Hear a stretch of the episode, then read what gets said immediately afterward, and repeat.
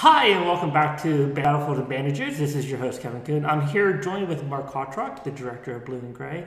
Um, today we have a very special um, presentation episode um, dedicated.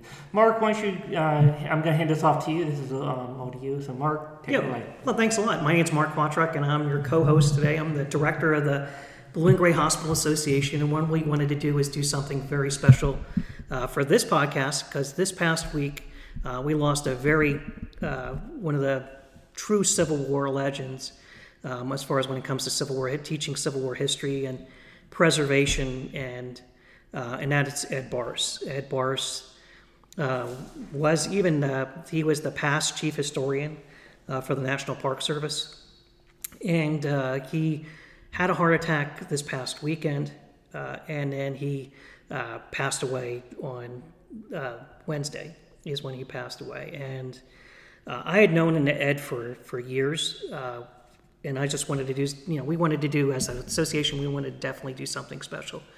Uh, in that, uh, you know, recognizing Ed and, the, and his passing, and that his passing definitely is a void, definitely leaves a huge void, um, you know, in the Civil War community. And it's something that we, uh, not just as an association, but everyone, national parks, uh, people that teach history uh, organizations, preservation organizations, that we have to to fill in that void, um, and we have to to step up and and carry on Ed's legacy. And you know, I've known Ed. I first met Ed when I first got involved in the hobby, which is November of '92.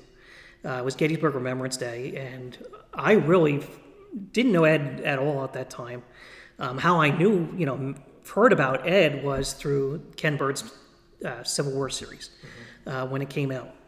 And then, of course, Ed was in it, you know, talking about the wilderness, you know, his conversation he had when he talked about the wilderness and, uh, and everything. And then, um, you know, I went to school, when I went to school, uh, did my undergraduate, I did it at Kutztown University.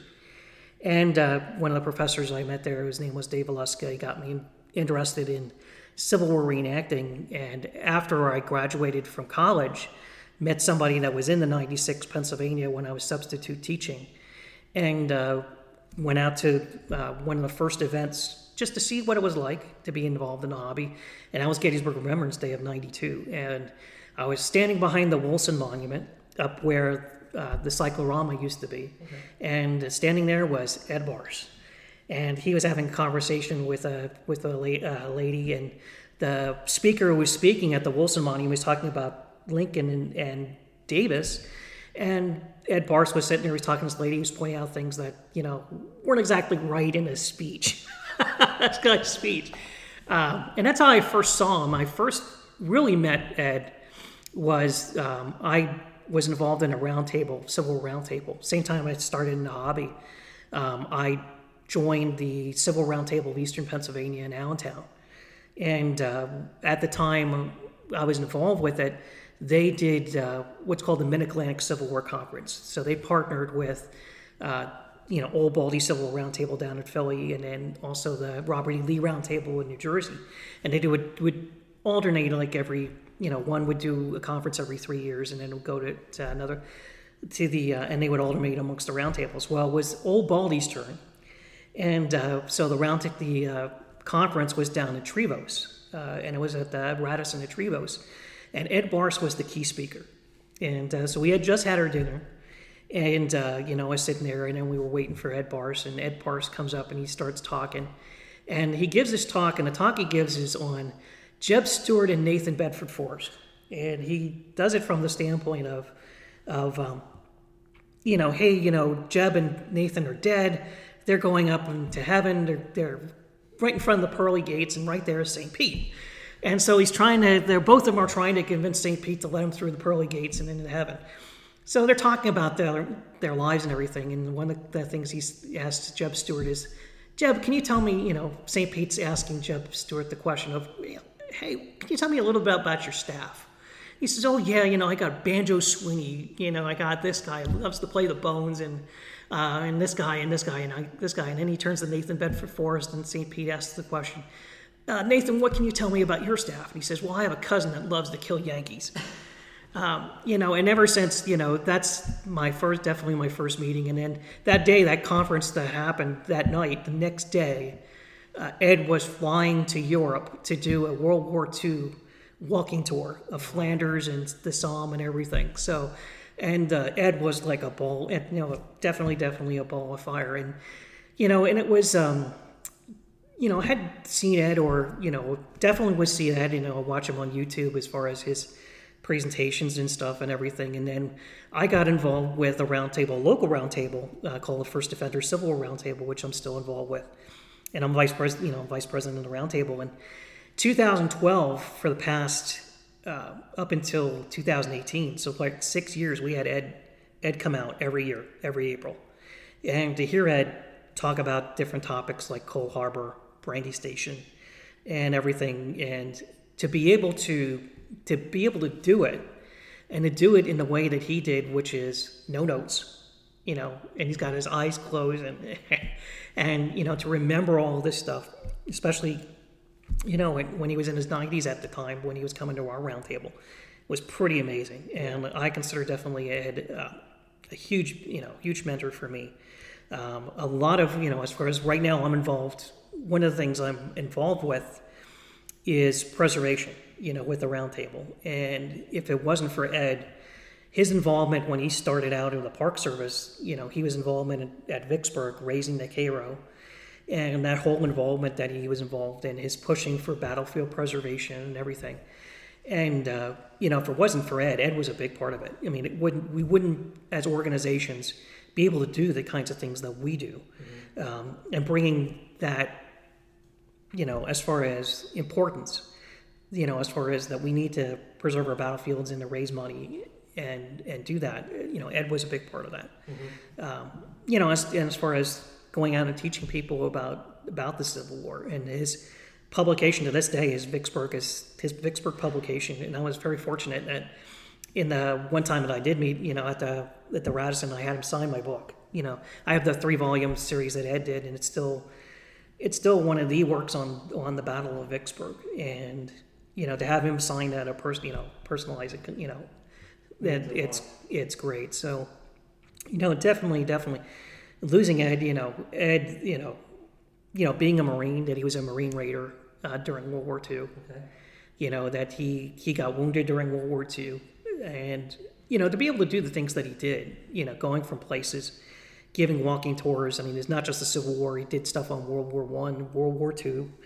Um, you know all the different walking tours and everything you know his books the books that he read that he wrote co-wrote.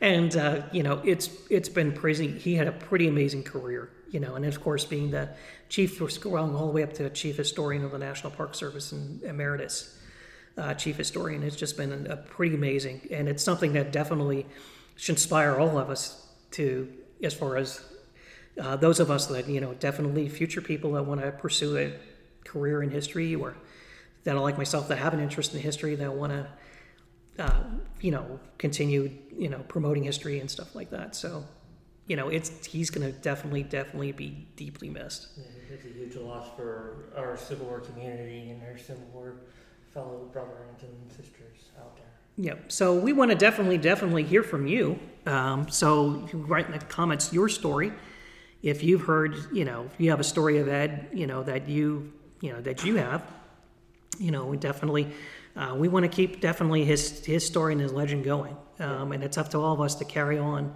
carry on what he started, and uh, and that's something that definitely, as the Blue and Gray Hospital Association, um, we will definitely do um, is to definitely keep keep the memory alive and keep the importance of teaching the Civil War. I mean, the Civil War is not just you know it's relevant now more than ever with everything that's going on right now.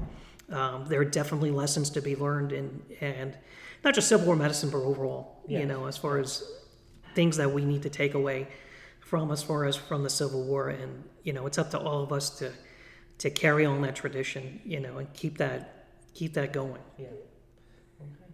Well, thank you very much, Mark. I appreciate you being here and talking about Ed. Over, you know, he's you know, and it's you know sad to see that he's gone, and you know, hopefully we will never be forgotten. No, especially- no, no, definitely. I mean, I know one of the things they tried, we tried to do was get a congressional gold medal for him, and unfortunately, we weren't able to do it. But, um, you know, one of the things the American Battlefield Trust did was they, they put out a monument for him on Champion Hill, which is really nice. Yeah. And, um, but, uh, you know, definitely what he did and the, the way in which he, to me, what, what really as far as a mentor for me is the fact that you know it's history is more than just teaching facts.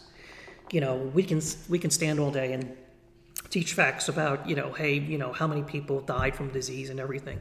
But the way in which he told things is definitely the way in which history you know should be taught. And it's something i learned when i you know took you know really reinforced when i went to uh, millersville and i was able, you know, I, I obtained my master's degree. And that history should be taught as a story, you know, not just facts or, uh, you know, or, you know, but it should be definitely told as a story. And, you know, and that's the way Ed taught it. That's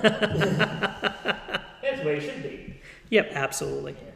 Okay, well, um, going out on this, um, donations, um, the, fa- the Bear family is requesting any uh, flowers donations be in memory of Ed Bearss may be made to the American Battlefield Trust, uh, recognizing the special place uh, that those battlefields held in his heart. Such gifts will be used to secure additional land associated with the Vicksburg campaign.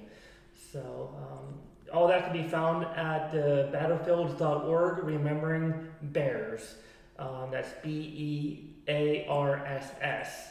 Um, so, um, thank you very much, Mark, for joining joining um, myself today, and, and also here at the Kingsley Leadership Center on the Spangler George Spangler Farm. Um, I hope you guys have a great day and listen to us again.